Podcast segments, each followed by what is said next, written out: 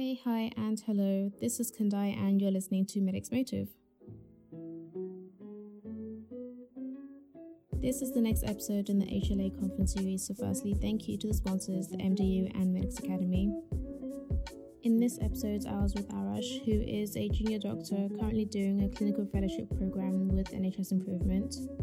Keep on listening for a conversation on the highly sought after skill set that medicine provides us, on clinical leadership, on working in health policy and research, and more about what you guys can do to get involved in all these areas. I hope you guys enjoyed this episode. I really took a lot from it, so we're just gonna jump straight in. Hey guys, you're listening to Medics Motive, and this is Kundai with Arash. Yes, hi. Could I ask you to introduce yourself, please? A bit about yourself and what you're doing at the moment. So, my name is Arash Yarsai. Last year I was an F2 doctor, mm. and this year I'm a National Medical Directors Clinical Fellow, where I'm working at NHS Improvements looking at the delivery of seven day services. That's a program for one year, and after that year, I'm going to go back into training, and I'm currently applying for paediatrics specialty training. Okay, so firstly, why did you go into medicine? Gosh, it seems so long ago. Um, there were a few things I was considering, if I'm honest, as, as I was 18. I was considering doing maths, I was considering doing PPE, and I was considering doing medicine. For me, medicine symbolised two things.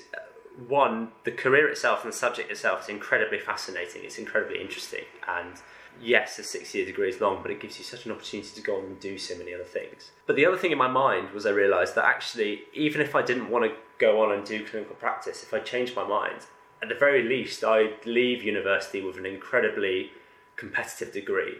A degree that basically showed that I could evaluate evidence in literally life or death situations, mm. that I could communicate with a whole range of people around incredibly complicated issues, and that I was able to do really on the ball, sharp, acute task management, prioritization, really important generic skills that any organization would want to have on their team. Mm.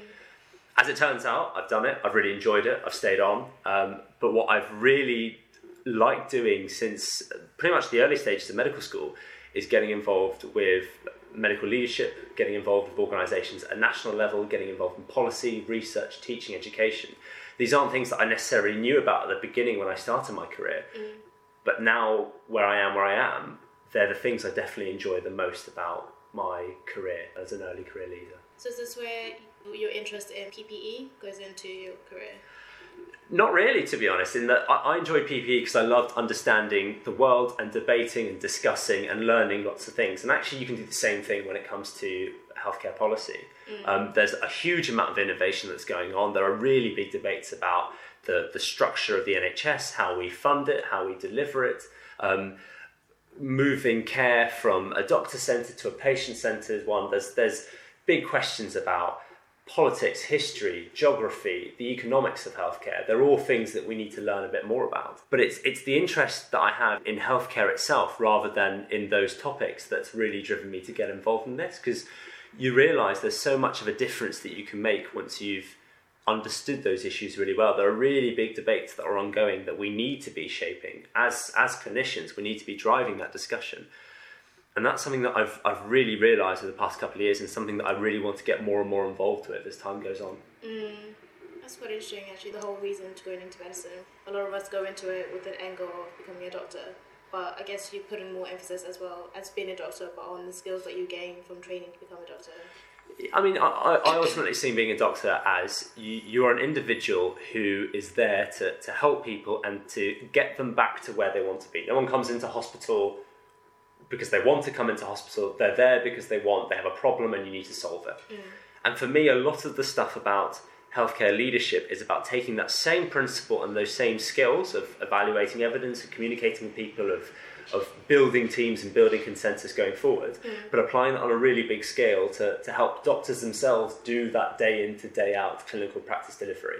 Mm. Um, I still want to be a practicing clinician because I think it's something that I really enjoy on a day to day level, but it's also really important to, to have that grounded reality of what's going on on the shop floor. Yeah. Um, but the experiences that I've had at national organisations, particularly now that I'm able to take a year out to, to dedicate myself to building those skills, are things that I've realised you, you can make a huge difference, and it's really valuable to have clinicians involved in that decision making. It really mm. enhances the decision making, and it really enhances the delivery of patient care, not just for the person in front of you, but for thousands and millions of people across the entire country, and in some cases abroad as well. Yeah, definitely.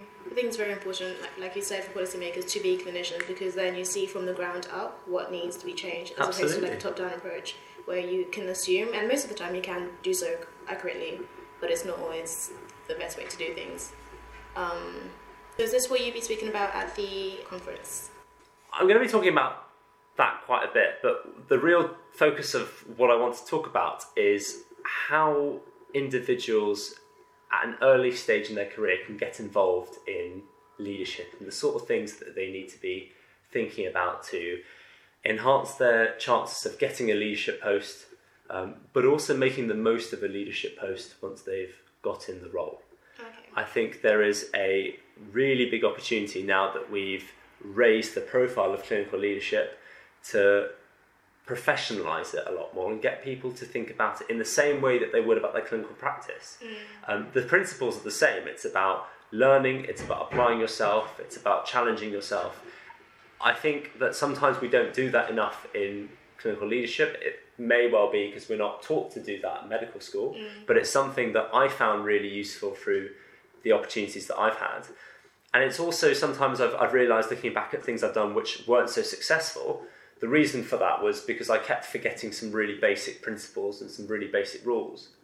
And it's those rules that I think what I've found to be really important that I'm going to share with people at the conference. Okay. Would you mind sharing with us one of those basic rules? Absolutely. So I call them seven habits. I found these things to be really helpful in, in clinical practice. The first one really is to appreciate that you do bring value to an organisation even at this stage in your career. I say even because that's what we're told by our seniors that you know we should perhaps wait a little bit more time, get some more experience, and then apply it. But I've had the opportunity to, to get involved with some really high level stuff. So I'm doing seven day services now, but before that, I had the opportunity to work on reports um, by the United Nations, the WHO, the UNODC. I've had the chance to present and speak at the House of Lords. I've worked in the Department of Health Policy. I've come straight out of sixth form to go into medical school. I haven't had another job. I haven't really had any inside contacts. So there isn't anything particularly unique or special about how I've been able to do things. So there's no reason in my mind why we can't get other people at the early stage in their career getting involved in these things. And I think it's really important that we do mm. because if you're going to go on to eventually lead these organisations and drive these organisations, I think it's absolutely integral to, to that success that we get people at an early stage understanding how those organisations work. Because thinking about policy, thinking about systems wide approaches is very different from thinking about clinical practice. In the same way, when we thought about clinical practice, we had to change the way that we thought compared to when we started with a science based background. Definitely. And it's about matching those, those patterns and getting that from an early age and realising the two going together and what that brings to the table. Um, as I said earlier, you, you know, medicine as a degree gives you two things. It gives you the ability to, to assess evidence really critically. It gives you the ability to communicate. I can't think of a single organisation that wouldn't want those two skills. They're absolutely central to every line of work. true. And you, as a as you know, straight out of medical school, for example, have been doing that for six years. And that's an absolutely phenomenal skill that lots of organisations want to sap up. But we don't realise this. And that's the first thing that I want to challenge. That's true. People tend to underestimate the skills that they have, and that decreases the amount of confidence that you have in trying to go for the post like Yeah. you've kind of spoken about. Absolutely. Um, so, what exactly were the first steps you made in, in getting involved in policy making and leadership? Because I know a lot of medical students might want to and feel that they don't have enough confidence or they don't have enough experience. The first step that I took is actually one of the other habits that I'm going to be talking about at the conference, which is making sure that you're aware of all the opportunities out there. And one of the ways of doing that is by signing up to lots and lots and lots of email bulletins. Um, at university, I signed up for a couple of organisations that were interested in broad policy making, not just healthcare. Um, and lots of emails that would come through, and I'd read through all of them. And one came up that was actually something about healthcare policy. It was an opportunity to talk about how we support developing countries in their healthcare policy agenda and using British government foreign policy and development policy to shape that. and it was a piece of work that had been commissioned by the House of Lords.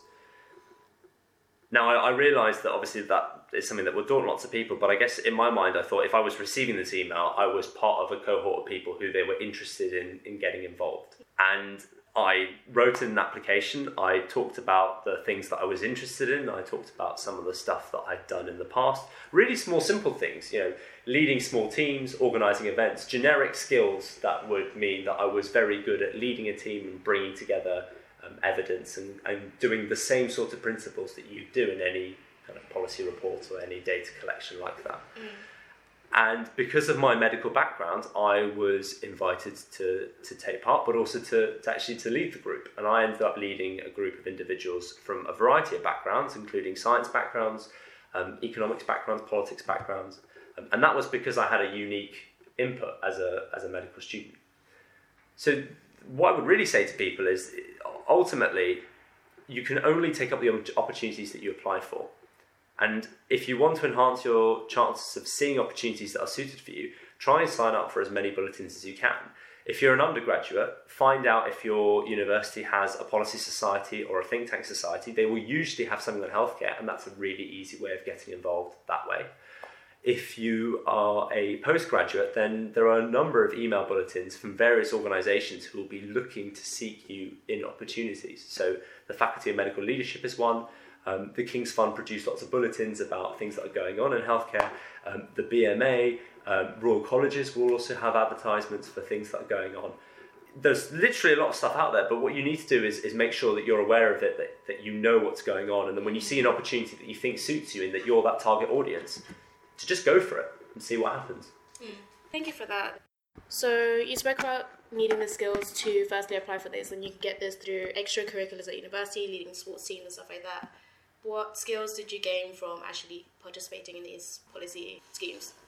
The main things that I learned wasn't actually around the, the subject that we were covering or even really about policy itself. The, the real skill, as with many things, was about leading teams, working to deadlines, overcoming challenging problems.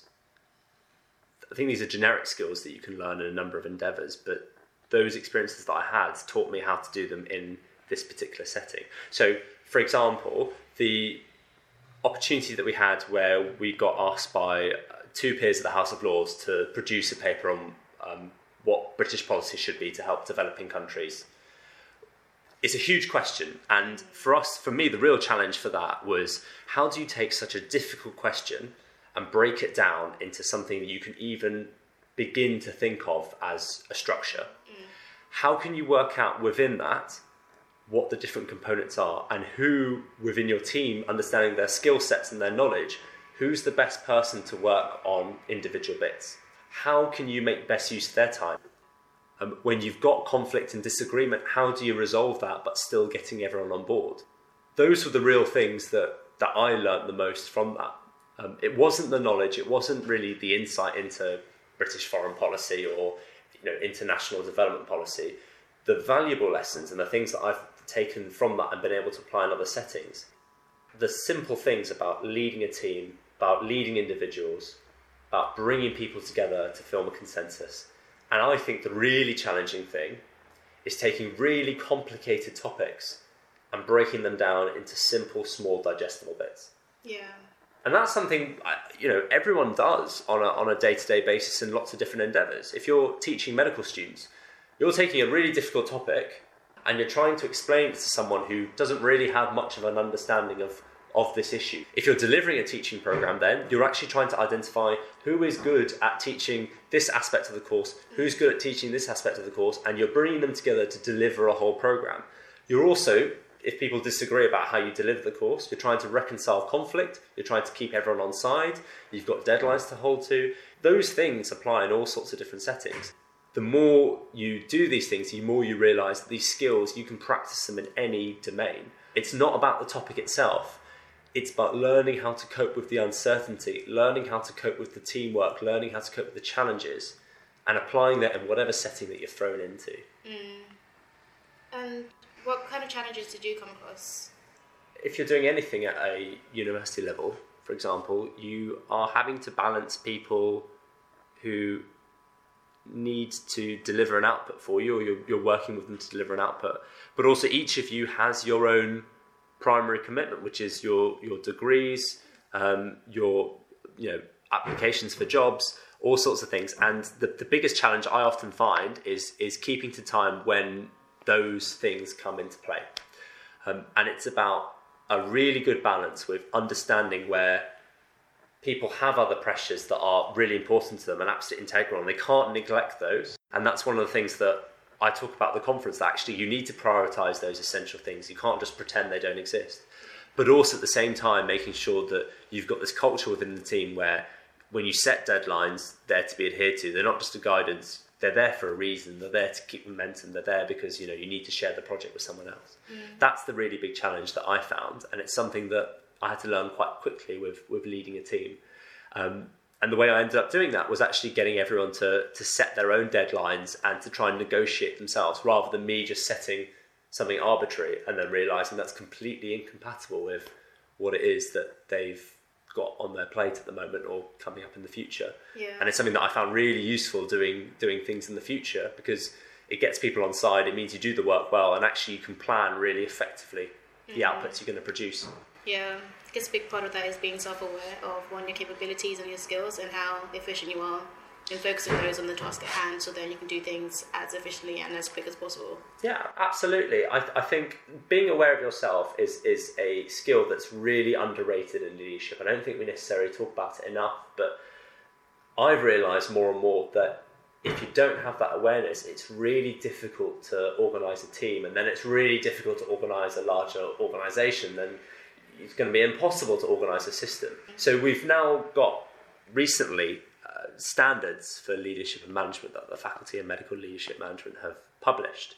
And they have four domains. And the first domain is exactly about that it's about yourself, it's about understanding yourself as a leader. Mm. Um, and it's something that I would really encourage everyone to, to have a look at because it's really interesting for you to look at and to see what skills you currently have and what skills you still need to develop. And when you look at them, you realize these are skills you can develop in a whole range of different settings. Definitely. And actually, on that topic, would you mind sharing, firstly, the two qualities leaders should have? We talk about systems leaders a lot, and I think there's a wide consensus that we need our leaders at the very highest level to understand everything within their system. So, the healthcare system, how different changes and reforms have an impact between organisations across an entire sector. Mm. I think increasingly, as we're seeing how politicised health is becoming, we need to go a step further than that. What we need to, our really senior leaders to, to get an understanding of is how systems between themselves interplay. Healthcare has a huge implication on employment, education has a huge impl- implication on healthcare. Um, there are wider economic issues at play that interact in both ways with all of those three sectors. I, for example, worked on children's mental health policy at the Department of Health, and one of the things we had to consider was how the justice system interacts with that, because there's a huge overlap between how the justice system works and how we support people with, with mental health problems. I think more and more, as we realise how all these systems are interconnected, we're going to need our senior leaders to have a very intimate understanding of how all of these systems interact and what the consequences of changes in one are going to be with the other, but also understanding what's going on in other systems to understand why they may not be able to get the changes they want in their own. I think that's something we need, but I think it's something we need to instill from the very early stages of clinical training because it's not something you get overnight. It's again a completely different way of thinking. Mm. Um, so, what other policies do you think would we would need to develop to be able to do that? To be able to see the connections between these between these different systems? I think it's really important that we start teaching this at a medical school level. I, I, think we can be a bit tokenistic when it comes to understanding the structure of healthcare, but I mm. think we need to think about that a lot more. I think we need to think a lot more about social determinants of health and understand how all that systems interact. But the reason we need to, to emphasize more in the curricula is, is not because we need to learn more about it, but we need to give people a chance to look at it critically mm. to to try and in, engage with the topic and understand not just what's going on, but how they might change things. which you do in other aspects of the curriculum if you give them enough time. The second thing that I think would be really good to do is to try and encourage more interdisciplinary working. So, my role now at NHS Improvement, I've, for the first time since medical school, I've had the chance to work with economists on stuff to do with healthcare. And that's not really something that would ever cross people's minds often in medical school or in training, but actually, these are a group of people who've got a really valuable set of skills for us to understand how the whole healthcare system's operating mm. because they have knowledge and skills that we don't necessarily possess, and working together is really helpful. Mm.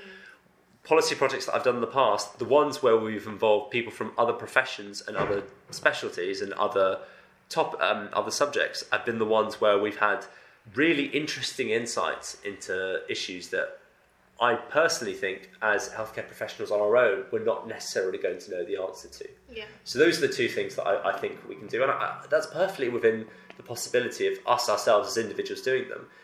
I think there needs to be a responsibility on the behalf of educators to start encouraging that. And there's really simple ways of doing it. We can, in postgraduate training, for example, when we're doing a quality improvement project, we can encourage working between nurses and doctors and other healthcare professionals. That happens really well in some in some specialties. So pediatrics is a really good example where that happens all the time. But it's something we can try and roll out across the board. That's a cultural thing. It's going to take time, but I think if we start from the very early stage in the career, getting students across the different disciplines learning and teaching each other, then we can go a long way to build that multidisciplinary work. And also, in the spirit of being self aware, would you mind sharing with us one quality you think is a strength of yours in being a leader and one weakness?